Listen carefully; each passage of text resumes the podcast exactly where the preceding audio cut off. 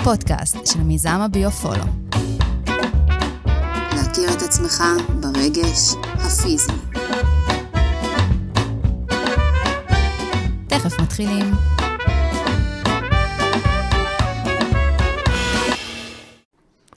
ברוכים הבאים לפרק הנוסף שלנו בביו-פולו, פרק 24. אני יאנה מיריל, מטפלת ברפואה אלטרנטיבית, רפלקסולוגיה, שיאצו ודיקור, ומייסדת הביו-פולו. היי, אני אלי כהן, אני מתעסק ברגשות הרבה מאוד זמן. אני מייסד הביו-פולו והביו-טסט. הרבה מאוד זמן. מה שלומך, אלי?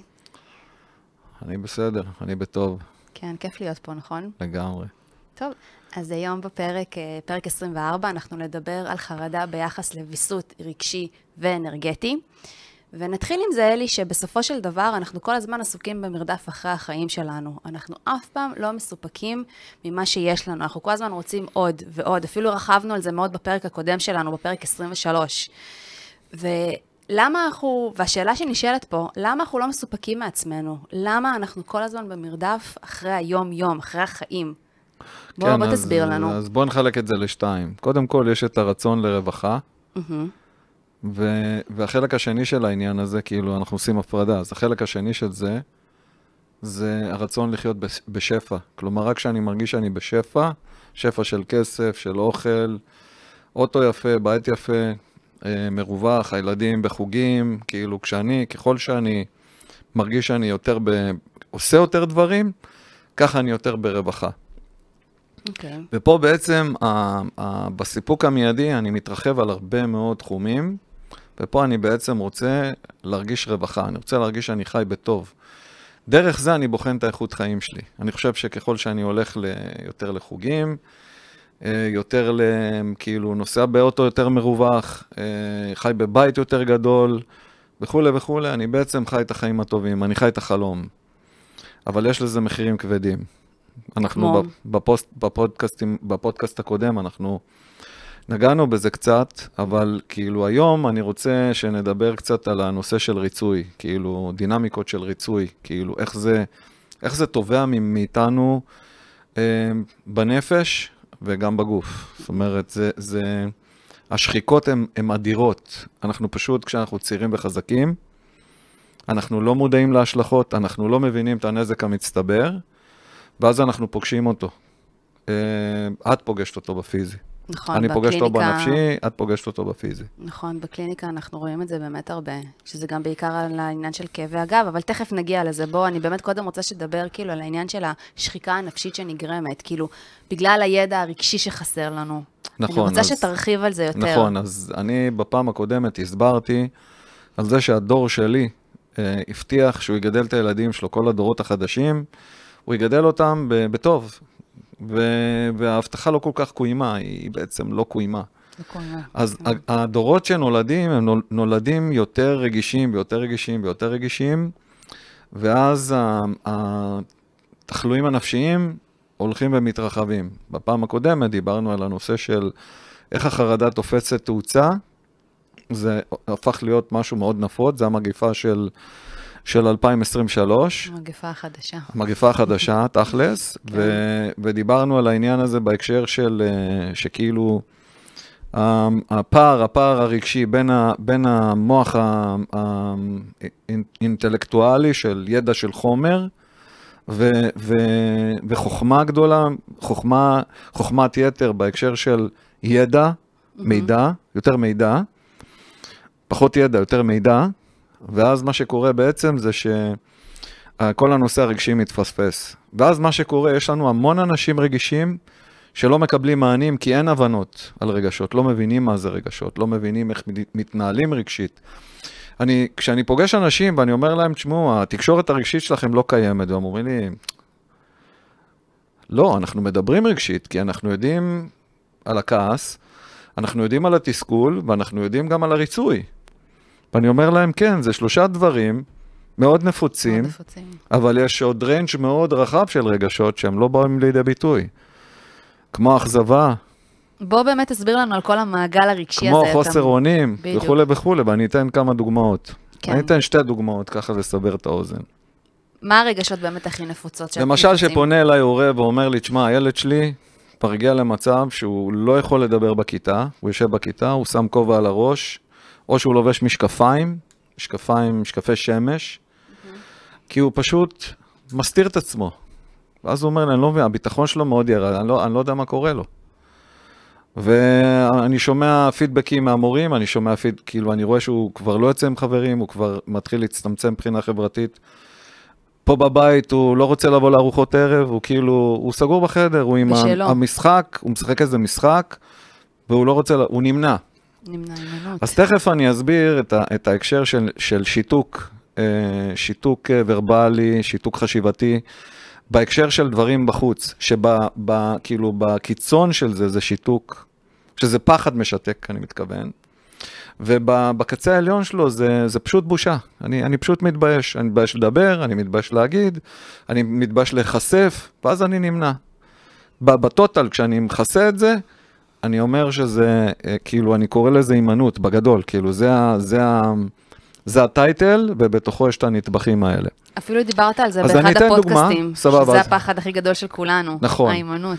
אז אני בעצם אתן שתי דוגמאות של, של אה, תהליכים רגשיים, כי אנשים, מה שאנחנו יודעים לעשות, זה לתת את ה, את ה, גם את הטיימליין הרגשי, וגם את השלבים שלו, וגם את הסדר פעולות שלו, פרסונלית אצל מישהו, ותכף אני נותן דוגמה. יאללה. למשל, כשילד נמצא על עומס משימות, נגיד השבוע יש לו, אה, יש לו צורך, זאת אומרת נדרש ממנו, זה יותר נכון נדרש ממנו, מבחינת, ה- מבחינה לימודית, אה, כמה משימות.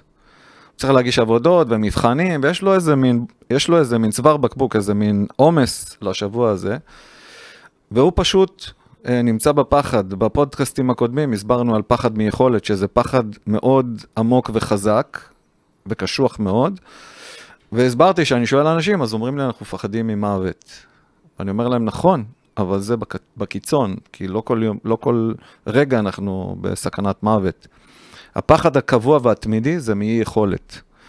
אז כשיש עומס משימות, הילד הרגיש, שצריך הרבה מאוד תמיכה והרבה מאוד תשומת לב, והרבה מאוד עידוד, ההורה שלו לא נמצא. ההורה שלו עסוק ב, ב, כאילו ב. בלייצר רווחה, כן. ב, בלייצר רווחה כלכלית, והוא מאוד רוצה לגדל את הילד שלו בטוב, ושהילד שלו לא יסבול ושיהיה לו רק טוב, כאילו זה כוונות טובות. אבל הוא לא נמצא שם. והילד יש לו ריבוי משימות, ואז הוא מתחיל לפחד. ואז יש את ה... מתחילה, מתחיל, אה, יש דרישות ממנו ללקיחת אחריות עם ריבוי משימות, ואז השלב הבא זה שהוא מפחד מהאי יכולת שלו להתמודד איתם, כי הוא לא יודע איך עושים את זה, הוא לא יודע מה עושים, הוא לא מבין בזה כלום. הוא צריך את ההדרכה של ההורה, או הדרכה אחרת, זה לא משנה, אבל הוא זקוק לתמיכה הזאת. בדיוק. וגם התמיכה, לעידוד, התמיכה. כאילו, כי צריך לגדל אותו, להתמודד, כמו שההורה יודע להתמודד, צריך גם אותו לגדל ולהכין אותו להתמודדות, להתמודדויות, אבל זה, זה, זה תוך כדי התפתחות. נכון, זה ממש כאילו תהליכי. אז שוב, ריבוי משימות, יש פחד יכולת, מתחיל להתפתח פחד יכולת, ואז יש פתאום אה, בהלה, בהלה, ואז יש נתק. ואז מגיעה נקודת ההימנעות. הוא פתאום מתבטל, הוא, הוא מושך את הזמן לפה ומושך את הזמן לפה. דוחה והוא- משימות. דחיינות, בדיוק. דחיינות, מתחילה כן. חוויות, מתחילים חוויות של דחיינות, וההורה עוד יותר מפעיל לחץ, והוא אומר, מה, מה קורה לילד שלי? למה הוא חסר אחריות כזה? למה, מה, אני לא יכול לבקש ממנו משהו? מה, הוא לא יכול לעשות מה שאני מבקש? איזה, איזה, כאילו, מה קורה לו? מה, אני נותן לו את הנשמה, למה הוא לא מקשיב לי? למה הוא לא שומע לי? והוא הוא פשוט לא מבין אותו מבחינה רגשית, הוא פשוט לא מבין מה עובר עליו מבחינה רגשית. וזה בעצם נעלם שקיים גם לאנשים, זה קורה גם בבית וגם במקומות עבודה, וזה קורה בכל מקום, בכל מקום זה קורה. ובגלל זה היום החרדה משתלטת על החיים שלנו. אז זה בעצם, תיארתי timeline רגשי, ו- או תהליך רגשי, איך הוא, איך הוא מתחיל, איך הוא מתקדם, וכן הלאה וכן הלאה. בשלב מסוים, אם בן אדם לא מכיר את עצמו ולא יודע איך לתפעל את עצמו, איך להתנהל בעצמו, הוא פשוט קורס. מה שקורה זה אה, שבר, שבר נפשי, או משבר נפשי, או התקפי חרדה, או כאילו להיכנס לחדר ולא לרצות לצאת, או משבר נפשי כבד שמפריע לתפקד. ואז יש צורך ליטול תרופות, יש צורך פתאום, צריך, אה, כאילו מדברים על זה, יש לו בעיה וצריך לתת לו את ה... לקחת אותו, ל... היום זה מאוד זמין, הקטע של אה, נירולוג או פסיכיאטר, או כאילו ל... ל- לחלץ אותו מהמשימה, אבל פה יש חוסר הבנה בעצם על התנהלות. בעצם ההיכרות היא ההתנהלות. עוד דוגמה ל- לטיימליין רגשי ו- ותהליך רגשי שמתקיים שאף אחד לא מודע אליו.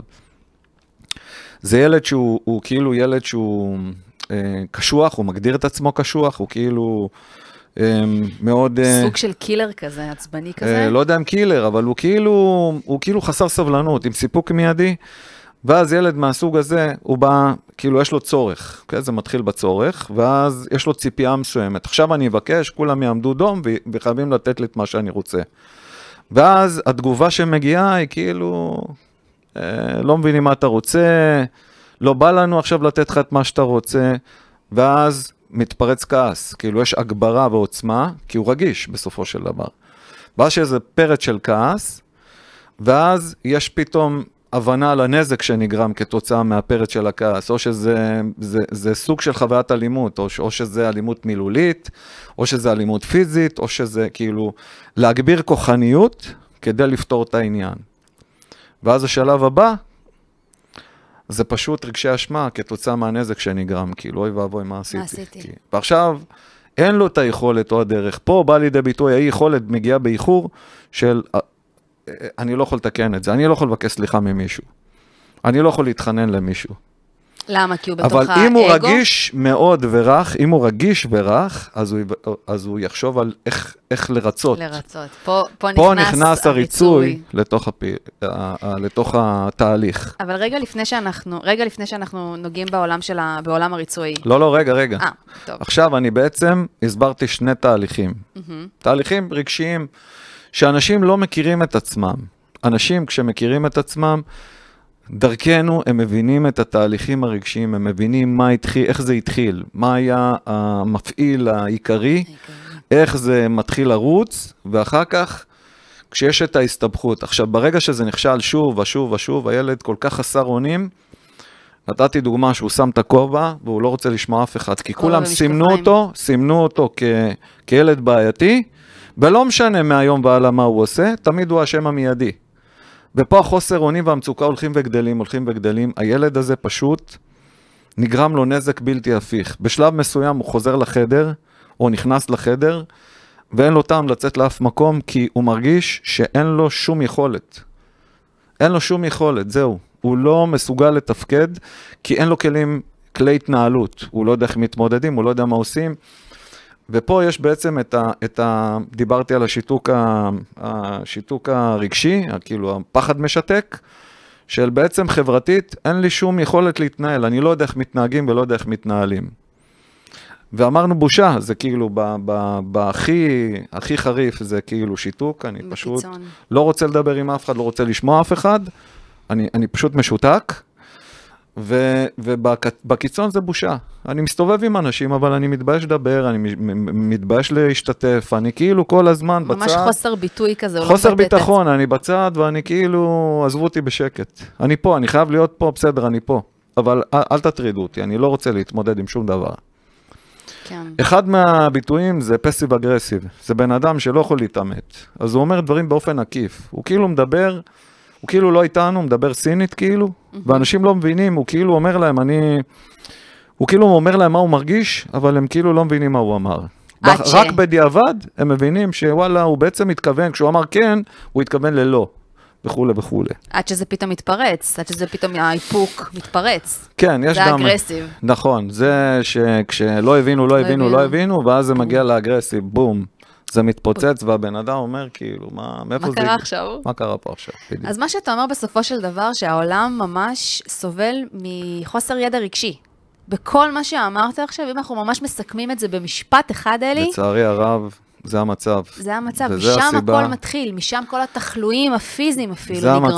המצב, אין, אין בן אדם שיש לו פטור מהתחושה שלא הבינו אותו בבנק, לא הבינו אותו בבית, לא, ההורים לא הבינו אותו, המורה לא הבינה אותו, המפקד שלו לא הבין אותו. המורה, ה- המרצה. הבת זוג שלו לא הבינה אותו, כאילו, לא משנה באיזה, באיזה נקודה אנשים נמצאים, יש להם תחושה שלא מבינים אותם, והם הופכים להיות לוחמים. הבנות הופכות לאמזונות, והגברים הופכים לגלדיאטורים, כאילו. אז זה או לסלק או להסתלק. או להסתלק, כן. אז טוב, אז מה, איך בעצם מתמודדים עם כל העומס משימות הזה שאתה מדבר? כאילו, לפני שאנחנו מגיעים לשחיקה, השחיקה למשל נוצרת מעומס משימות. תראי, איך כשאני, אנחנו לומדים כשאני, לנהל את זה? כשיש לי חוויות הצלחה, תכלס, ביטחון עצמי של בן אדם, מהמם. זה כשהוא מתחיל משימה, ויש לו את היכולת, עוד פעם, אני אשים דגש על העניין של אי יכולת או יכולת, כאילו. או שאני במצב של אי יכולת, או, ב, או שאני במצב של יכולת. אבל תכלס, ביטחון עצמי של בן אדם מתפתח אך ורק שהוא התחיל משימה וסיים אותה.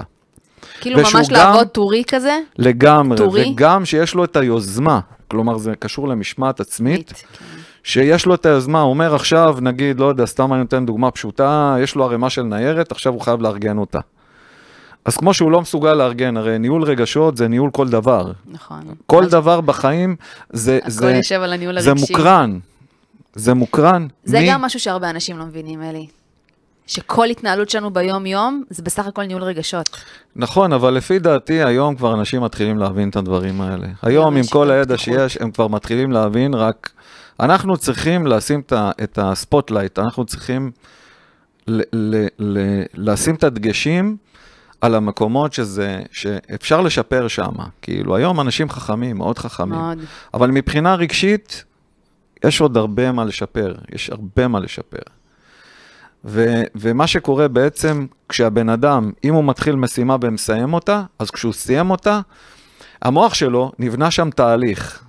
תהליך של התחלה, כאילו יוזמה, כניסה לעניין. אפילו לפני זה, יש לי רעיון או יש לי הבנה שהיום אני צריך לעשות את הסידור הזה או את הפעולה הזאת. אני מתחיל בטסק הזה, במשימה הזאת, אז אני יוזם, אני מתחיל לארגן אותה, ואז אני אה, פועל, יש לי דרך גם כן, ואז יש לה את הסיום. סיימתי את כל המשימה. עכשיו המוח שלי מפיק, מפיק ברגע הזה שהצלחתי לסיים את המשימה, המוח שלי מפיק מסקנה, אה, לקח וכולי וכולי, והוא יודע להגיד, אוקיי, בפעם הבאה אני אעשה את זה אחרת. פה מתחיל להצטבר ניסיון, פה מתחיל להצטבר תוכן לבן אדם. הבן אדם הופך להיות חכם לגבי הפעילויות שהוא עושה. נכון. אבל אם הוא מודע גם לרגשות שלו בתוך התהליך הזה, אז זה מגניב לחלוטין. יהיה לו פחות סבל. בדיוק. יהיה לו פחות סבל בכל מצוקה, התהליך. פחות תחלואים פיזיים, יהיה לו הרבה יותר, זה איכות חיים זה תכלס. זה איכות חיים, לא יותר כסף, אלא היכולת שלי לנהל את התהליכים וההבנה הרגשית שלי בתוך התהליך. סדר הרגשות שקיים בתוך הפעילויות שאני עושה. נכון. וההיכרות העצמית. נכון, שזה מה ש... נזכור שזה וזה- ויסתדר. כן, זה, זה המוטו שלנו בביופולו. הכר וזה יסתדר, לגמרי. לגמרי. טוב, אז בסופו של דבר יש לי המון, יש לי עודף משימות, ואני לא מצליח להגיע לזה, ומרוב שאני כל הזמן באיזה סוג של טרללת נקרא לזה, אם יש לי כמה וכמה משימות, אני מכיר הרבה אנשים שיש להם כמה וכמה משימות, והם הולכים לאיבוד בתוך המשימות האלה, ועובר עוד יום ועוד יום. ועוד יום, והם פשוט, זה מצטבר לממדים שהם אומרים, אה, זה חסר טעם. אבל הם לא יכולים לסלק אותם, כי הם חייבים לטפל במשימות האלה.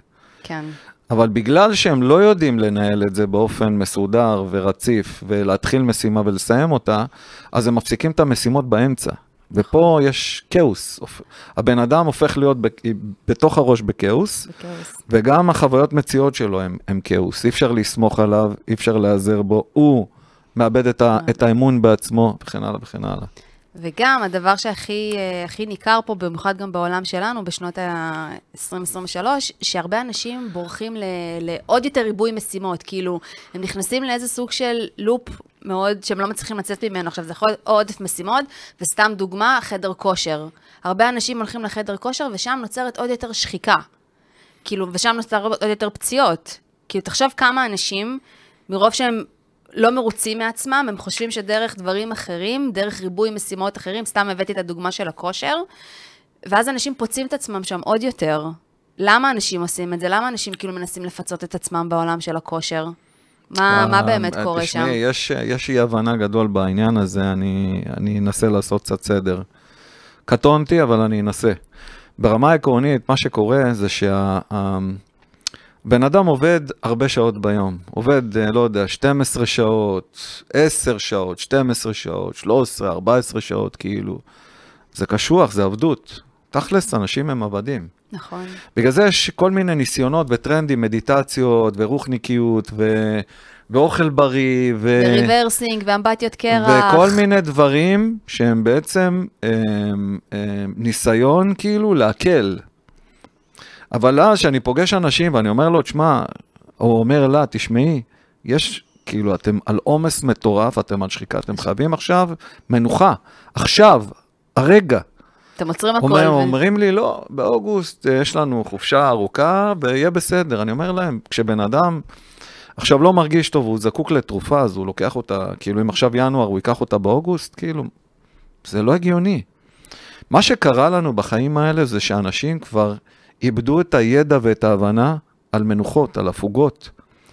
על, על לדעת התרחקו מעצמם. להכניס בסדר יום שלהם, כל יום, יום יום, כל יום, הם איבדו את היכולת להכניס את המנוחה, גם של הניתוק המוחי, שהוא נותן מנוחה, גם היכולת לתת לגוף הפיזי, השרירים, כל העצמות, whatever, ככה לנוח, לשכב לנוח, שזה מאוד מאוד מייעל את, ה, את, ה, את היומיום. הפרודוקטיביות נשמרת, היציבות נשמרת.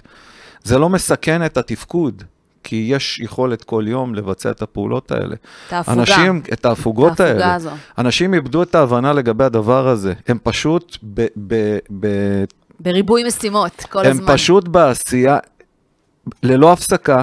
הגוף, זה, הגוף יש לו, יש לו צרכים, ברגע שהוא לא מקבל אותם, הוא קורס. זה נורא פשוט. אני לא אומר עכשיו לאנשים, לכו תתבטלו, אומרים לי, כאילו מי ששומע אותנו עכשיו אומר, כאילו, זה לא רציני מה יאללה, שאתה בוא נשים אומר. רגל על רגל ו... לא. אבל הגוף שלנו זקוק לדברים האלה, כי בסופו של דבר אנחנו נעשים חולים, אנחנו נעשים שבורים, אנחנו, קוראים לנו כל מיני דברים לא טובים. א', כי אנחנו לא מקשיבים לרגשות שלנו, הרג- הרגשות שלנו זה הודעות על מה קורה לנו. כן, מה קורה לנו בגוף, נכון. מה קורה לנו בנפש, וההודעות האלה מקבלות התעלמות. הדחקה, הכחשה, הסתרה, אה, חוסר זיכרון, אה, כל מיני כאלה. כמו שהתחלתי את הפודקאסט, אין לנו עודף אנרגיה. אנחנו כל הזמן קוראים את עצמנו. בדיוק. אין לנו את העודף אנרגיה. זה הזה. התוצר, והתוצר הזה זה של קריש- קריסות נפשיות נפשיות. בכל מיני צורות, בכל מיני צורות. וההתעלמות רגע- העצמית, צריך, כאילו, כשאני לא רוצה להזניח, כי, כי, כי אני לא רוצה להיכנס להזנחה, הזנחה שבסופה יש מצוקות, וצריכים ללכת למטפלים, וצריכים פתאום עכשיו להציל את המצב, כי הכל עכשיו נראה לא טוב, כי התפקוד כבר מאוד לקוי, אז בעצם אנחנו צריכים להקשיב לעצמנו, להקשיב לרגשות ולתחושות שלנו, אבל אין לנו הבנה בעניין הזה. כן. וזה באמת גם מוביל לדבר הבא, לכאבים הפיזיים שלנו, שנוצרים בעקבות החוסר קשב לעצמי. בואו נדבר על הכאב הכי שכיח, כאבי גב. כאילו, יש גם את הברכיים, את המפסעות, אבל בואו נדבר רגע על כאבי גב, שזה באמת התופעה שבאמת הכי באים אלינו, גם לקליניקה, גם לביופולו, גם אליי באופן אישי, תמיד באים אליי עם כאבי גב. גם גב עליון וגם גב תחתון. גב עליון, בואו נדבר על העניין של הגב העליון. מה, מה קורה שם מבחינה נפשית? על מה זה יושב מבחינה נפשית, מבחינה רגשית, שזה משפיע לנו על כאבי גב, שיש לנו כאבי גב עליון, כשאנחנו עושים- שעולים לעורף, ואפילו מקרינים לפעמים לכאבי נכון, ראש. אבל כשאנחנו עושים סיור מוחות, את מעלה כל מיני דברים שקשורים לפיזיות, את מעלה את העניין של גב עליון, גב אמצעי, גב תחתון, וזה עומסים. זה, זה מעומסים. אזורים של עומסים, כאילו האזורים האלה מדברים על עומס. זה כמו, תדמי, כאילו, ת, תדמ, כל מי שמקשיב לנו, שידמה סבל שסוחב על עצמו, אה, אה, לא יודע, אה, 100 קילו, 200 קילו, 300 קילו, עד שהוא נשבר, כאילו, זה, זה, זה האנלוגיה, זה כאילו המשל. אה, ברכיים, ברכיים. מפסעה, כפות רגליים. כפות רגליים, תחשוב רגע על העניין של- ברכיים, ברכיים, תחשוב כאילו רגע זה. על כפות הרגליים, עד כמה כפות הרגליים נושאות את כל משקל גופנו. לגמרי. וזה כאילו איבר שהוא מאוד שכיח, אנשים שוכחים נכון. אותו, גם כשבאים אלינו לטיפול, כשבאים אלינו לטיפולי רפלקסולוגיה, כן. ופתאום אומרים, וואו, יאנה, לא שמתי לב שיש לי למשל עומסים." פלטפוס, למשל פלטפוס זה, זה, זה קשר ישיר, זה, זה בקו ישר, ביחס ישר לעומסים. נכון. ופלטפוס, כאילו, ב- תמיד זה היה, אבל, אבל היום זה, זה תופעה רווחת מאוד.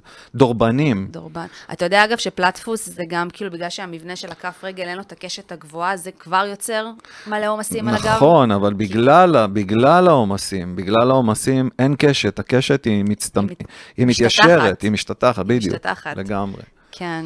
אז תסבירי לאנשים בעצם, גם מערכת העיכול, עומסים, זה גם מערכות עיכול. מערכות עיכול אה, נפשיות וגם פיזיות, זה עובד בשני ערוצים. זה מערכת העיכול לא קיימת רק מבחינת אוכל שאנחנו בולים ואוכלים, אלא יש גם מערכת עיכול למוח כשאנחנו ישנים. מערכת העיכול הכי פעילה בזמן שאנחנו ישנים. בלילה. במוח. נכון. כל החלבונים, זה קורה גם במערכת העיכול, אבל בעיקר, בעיקר, מבחינת המוח, החלימה, כל הדברים שאנחנו זוכרים מהחלומות שלנו, אה, באופן אה, זיכרוני, הם, זה בעצם מערכת העיכול, זה מערכת העיבוד, שמאבדת בדיוק, מאבדת מידע. אבל זה מערכת עיכול תכלס. כל המידעים שאנחנו מקבלים, כן. האוכל זה גם סוג של מידע, אבל זה לא רק אוכל, זה בכללי, זה כל החיים עצמם, זה בדיוק, כל מערכות הגירויים. העיכול, כל היום יש אה, כל מיני מחלות חדשות, כמו שלבקת חוגרת, שלבקת. כמו, וואו. כמו הליקובקטר, כמו, זה, יש כל מיני אה, קרוהן, יש כל מיני מחלות במערכות העיכול, שהם תוצרים של עומסים וסטרס גבוה מאוד. סטרס מאוד גבוה. מאוד.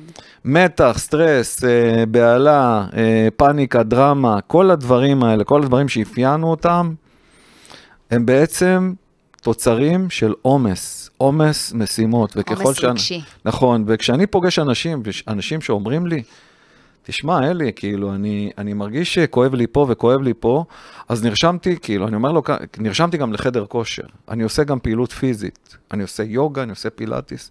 אני אומר לו, כוח." כמה שעות בממוצע, כמה שעות אתה עובד? הוא אומר לי, 12, 13, 14 שעות. אני אומר לו, תגיד, אתה, אתה, אתה לא חושב להפחית, אתה חושב להוסיף, כאילו? אתה...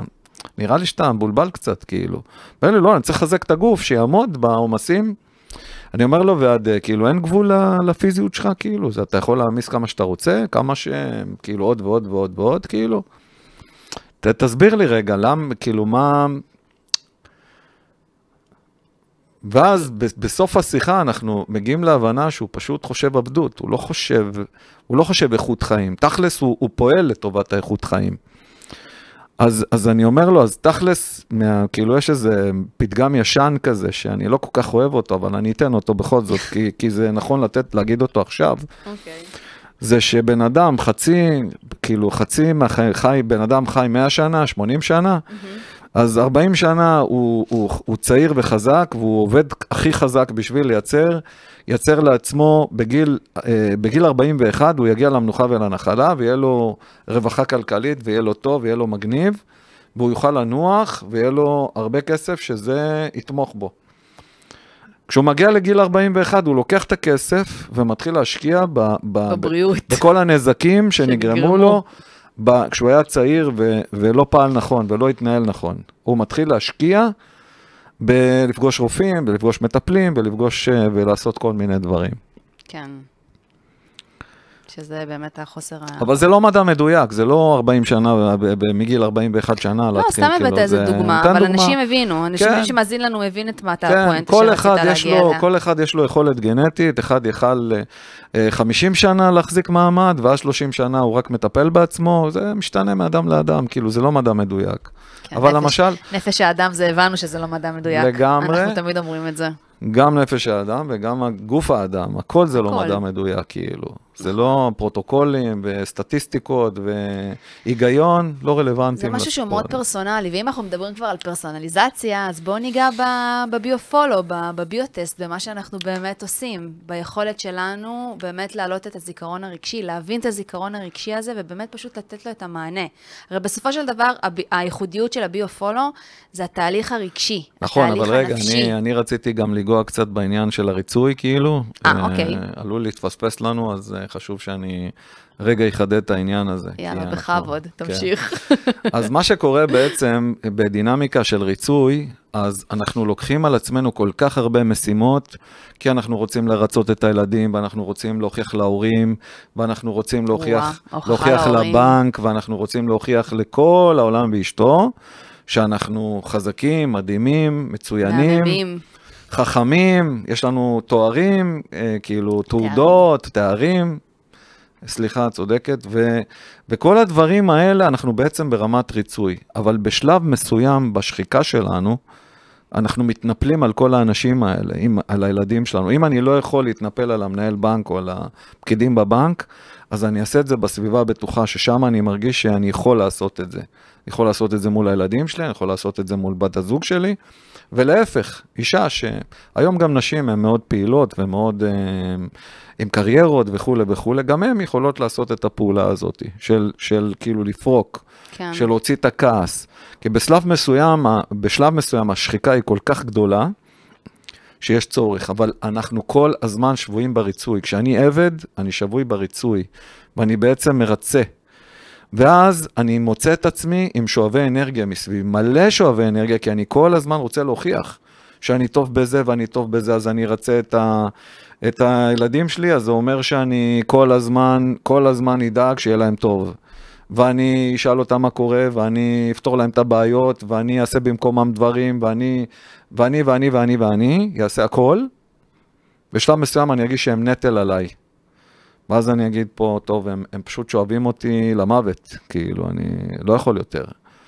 ואז אני פשוט אריב איתם, או אני אסלק אותם. דיברנו על העניין של לסלק ולהסתלק. כן. אז זה התוצר של שאני כבר קורס תחת העומס, אוקיי? ואם אני בחברה, חברתית, אז כשאני נמצא מול, מול אנשים חברתית, אני בעצם רוצה לרצות את החברים, שיהיו חברים שלי, שיגידו לי שאני מהמם, שאני טוב, שאני חזק, שאני מדהים, אה, חכם וכולי וכולי. עוד פעם, בשלב מסוים, כשאני פוגש, כאילו, בדרך כלל הבן אדם המרצה, הוא פוגש או אופורטוניסטים, שהם אנשים של הזדמנויות, או שהוא פוגש נצלנים, שהם כאילו מאוד נידים, הם רק באים לקחת, הם צריכים לקחת, וזה משרת את הרצון שלו להוכיח ו- ולרצות וכולי, או שהוא פוגש את האנשים שהם כאילו מאוד מפחדים מהחיים, והם נתלים בנוכחות שלו בחיים שלהם. ואז הוא, הוא, כשהוא בא לקחת בשביל עצמו, כשהוא שחוק, ואז הוא אומר, טוב, עכשיו אני רוצה בשבילי, מהמם. אף אחד לא, כולם מסתכלים עליו בצורה מוזרה, אומרים, כאילו, מה, מה הוא רוצה? מה הוא רוצה? מה הוא רוצה? מה אתה רוצה? כאילו, לא, לא יודעים מה אתה לא רוצה. ולא יודעים מה עושים עם מה שאתה רוצה, כאילו.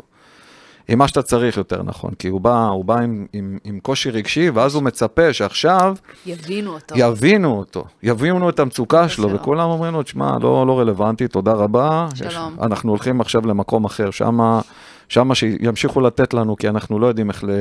כאילו, אנחנו לא יודעים איך נותנים, אנחנו יודעים רק איך מקבלים. בדיוק. אתה יודע רק לתת, אתה גם תכלס רוב הזמן לא יודע איך לקבל. כאילו, זה, זה הרעיון. ויש פה מאמץ כל הזמן להיות ראוי.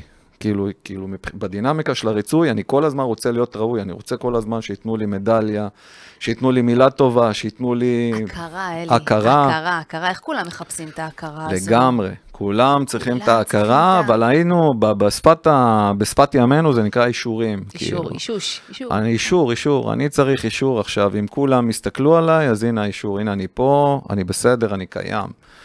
ובדינמיקה הזאת, ברגע שאני אומר, טוב, אני לא יכול יותר, אני פתאום מפחד שכולם ייעלמו לי. תכלס הם ייעלמו לי, כי אני, כי אני בניתי את הדינמיקה מה, שלי. כאילו שאני אשאר לבד?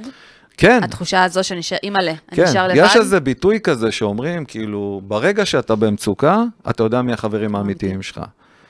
אבל תכל'ס זה חמוד, זה, זה זה כאילו... סיס- זה סיסמה חמודה. כן, זה פתגם סיסמה. חמוד, אבל אני רוצה להסביר אותו מבחינת מה קורה, מבחינה רגשית, מה רגשית. קורה מתחת לפני השטח. יאללה, תסביר לנו. אז בשלב מסוים, הבן אדם שהוא מאוד מאוד בנתינה, שהוא מרצה, כאילו, זו המילה, מרצה, הוא בעצם מעמיסים עליו.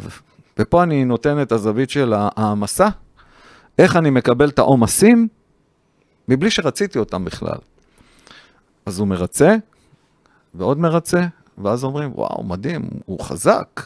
הוא גם רוצה להפגין את החוזק. הוא, האדם המרצה לא מרשה לעצמו להפגין חולשה. לא מרשה לעצמו להרגיש חולשה. כי אז אוי ואבוי, הוא יתפרק, כולם יברחו. הוא יודע מה יקרה.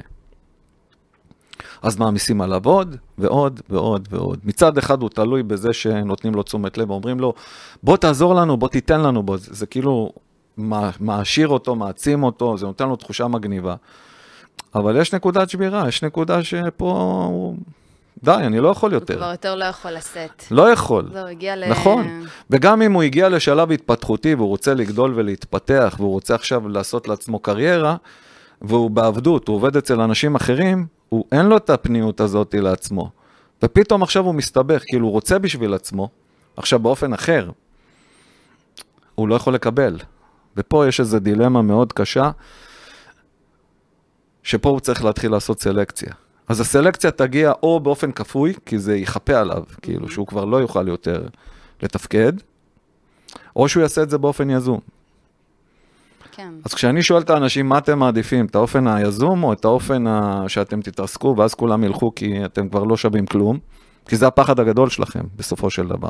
גם בתור הורה, גם בתור מחנך, גם בתור חבר, גם, בתור בן עובד, זוג, בני זוג, גם בתור שפתאום בן זוג, כן, וכן הלאה. שפתאום מתגרשים או נפרדים. לגמרי, לגמרי. ממש. טוב, אז הבנו שזה באמת החוסר הכי רציני, הידע הרגשי הזה שבאמת חסר לכולנו, ואנחנו באמת צריכים כדי להבין את זה וכדי ליישם את זה לטובתנו בחיים, אנחנו באמת צריכים את, ה, את ההבנה על הידע הרגשי הזה. וההבנה היא כזאת, השואבי אנרגיה משרתים את הצורך שלנו לרצות. אז אנחנו לא יכולים להגיד שהם שואבי אנרגיה ואנחנו כועסים עליהם, אנחנו צריכים להכיר את עצמנו, ואז כשאנחנו רוצים לשנות את המצב לזה שאנחנו נפסיק להזניח את עצמנו כי אנחנו עכשיו עבדים של משהו, זה דרך ההיכרות העצמית, ולהפסיק להזניח את עצמנו. ויש דרך לעשות את זה, וזה פרסונלי לכל בן אדם.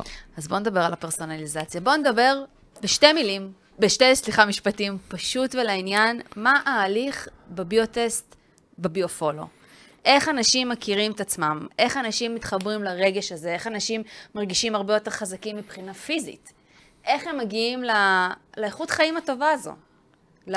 לדבר. הזה שכולם רוצים להיות שם, אלי. אז uh, בגדול, אנשים היום ב- ב- בעידן של האינסטנט, שהכל כזה ב- במיידי, בהוקוס פוקוס והכל, אז לא השתנה כלום תחת השמש. זה תהליך. נכון. והתהליך הזה צריך להגיע לפגישה אצלנו ולהבין, להבין טוב טוב איך אני בנוי, מי אני, למה אני סובל, מה הדבר שתמיד מקשה עליי, אבל אני אף פעם לא מבין אותו, אני אף פעם לא ערוך אליו. צריך להגיע אלינו לפגישה ופשוט ללמוד ולהבין איך זה עובד. להבין את הרגשות. להבין את ה... את הת... את את ה... הרגשות. לא, להבין איך אני בנוי. מה, כאילו, ה- התהליך הרגשי זה המבנה שלי. זה משוואה פשוטה. נכון. אני, כשאני שואל מישהו מי אתה, הוא לא יודע לענות לי. אבל אני אגיד לו מי הוא. אנחנו נעזור לו להגיע לשם. לא, נכון, אבל להבנה הזו. ההבנה שכשהוא ההבנה. ידע מה המבנה הרגשי שלו, אז הוא ילמד על המבנה האישי שלו, ואז הוא יכול להגיד מי הוא. נכון. כשהוא יבין את המבנה הרגשי, הוא יוכל להגיד מי הוא. אני גם רוצה להגיד עוד משהו שאלה, חשוב. לא, זו שאלה מאוד פשוטה, אבל אף אחד לא יכול לענות עליה. נכון. אני בחנתי את זה לאורך זמן. כשאני שואל את מישהו, מי אתה? עונים לי כל מיני תשובות כאלה לא קשורות, ופתאום הם אומרים, טוב, אז אני לא יודע להגיד מי אני, כאילו. וואי, התקלת אותי, כאילו. אבל אתה עם עצמך כל הזמן. איך זה שאתה לא יודע להגיד מי אתה? נכון. אנחנו לא יודעים להגיד מי אנחנו. כי אנחנו לא יודעים באיזה אופן אנחנו בנויים.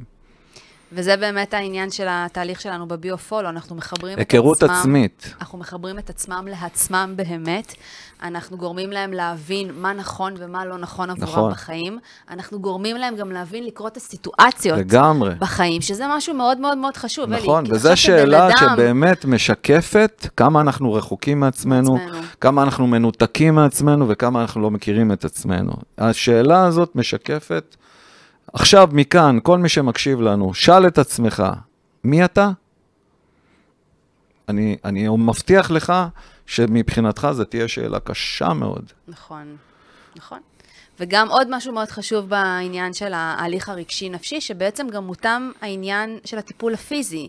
כי הרבה אנשים, אתה יודע, אנשים שלמשל שנוטים לרצות את עצמם, סתם אני מביאה דוגמה, אז הם הרבה אנשים שהם מכופפים. הגב העליון מאוד כזה מקומר ומכופף, וכאילו באמצעות הטיפול, גם אחרי שעוברים את הסשן אצלך, את הסשן הנפשי-רגשי, כן. כשנכנסים אליי לטיפול, אני אדע בדיוק איפה, סתם, לשים את המחט, איפה לעשות את השיאצו. לגמרי. זה יהיה הרבה יותר מדויק, מה שזה אומר שבן אדם יוצא מאיתנו גם עם הבנה רגשית, נכון. וגם עם אה, גוף פיזי הרבה יותר חזק והרבה יותר יציב. נכון. אנחנו מייצבים את הבן אדם. נכון, כי ברגע שיש, שעולה עניין נפשי, אנחנו בעצם מחברים את, ה, את, ה, את התקלה תקלה. הנפשית, את התקלה לתקלה הפיזית, ושם אנחנו בעצם יוצרים את הקשר, את התקשורת.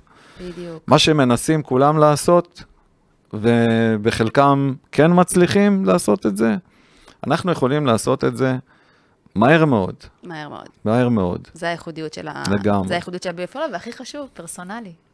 אנחנו לא מדברים בתיאוריות. זה משהו שמה זה מאוד חשוב לי להנגיש את זה לעולם, הפרסונליזציה. כי מה שיתאים ליאנה, לא יתאים לאלי, ולא יתאים לעדן, ולא יתאים למשה. נכון. שמות בדואים, כן? כן. אבל ההבנה שתבינו, כאילו אצלנו באמת, הפרסונליזציה זה הדבר שהוא הכי חשוב. זה מה שגורם ל... ל... לאיכות חיים טובה. נכון, ללחיות בטוב ובלי סבל. לגמרי. אלי, נעמת לי מאוד. אם אני הייתי רגע רוצה לחדד איזשהו עניין, אז אפשר, להגיד, אי אפשר, אי אפשר לעצור את אלי, אין, כשנפתח לו הצ'קרות. מה השאלה, מה השאלה הכי קצרה עם התשובה הכי ארוכה בעולם? זה מי אתה. מי אתה? מי אתה? זו שאלה מאוד קצרה. אני חושבת, שזו השאלה אבל הכי קשה. התשובה, נכון, כי התשובה היא ארוכה. מאוד, כי זו התשובה הכי ארוכה, ב... כי זה נכון. החיים עצמם. בדיוק. אז חברים, אם אתם באמת רוצים להבין מי אתם, אתם יותר ממוזמנים לבוא אלינו לסשן בביופולו, וכמובן להמשיך לעקוב אחרינו ולהקשיב לנו, כי אנחנו באמת מביאים מידעים שהם אה, ייחודיים ומותאמים, אישית. אתה רוצה להגיד עוד משהו, אלי, לפני שאנחנו מסיימים? לא, זהו, סיימנו, הכל טוב, זה היה, היה טוב, היה. פודקאסט מרתק. לגמרי. טוב, אז אה, תודה רבה שהייתם איתנו. כמובן, כמובן שתמשיכו לעקוב אחרינו במדיה החברתית, אם זה בפייסבוק, אינסטגרם, בטיקטוק, ב Threads החדש, שגם שם אנחנו נמצאים, וכמובן להיכנס ל website שלנו, לאתר האינטרנט שלנו, ואנחנו נתראה בפרק הבא. אלי, תודה רבה ש... תודה רבה, יאנה. על כל המידעים שלך. יאללה, ביי ביי. אז תודה שהייתם איתנו. כמובן שתוכלו למצוא אותנו גם במדיה החברתית, בפייסבוק ובאינסטגרם, ביופולו באנגלית, ובאתר אינטרנט שלנו www.biofolo.co.il.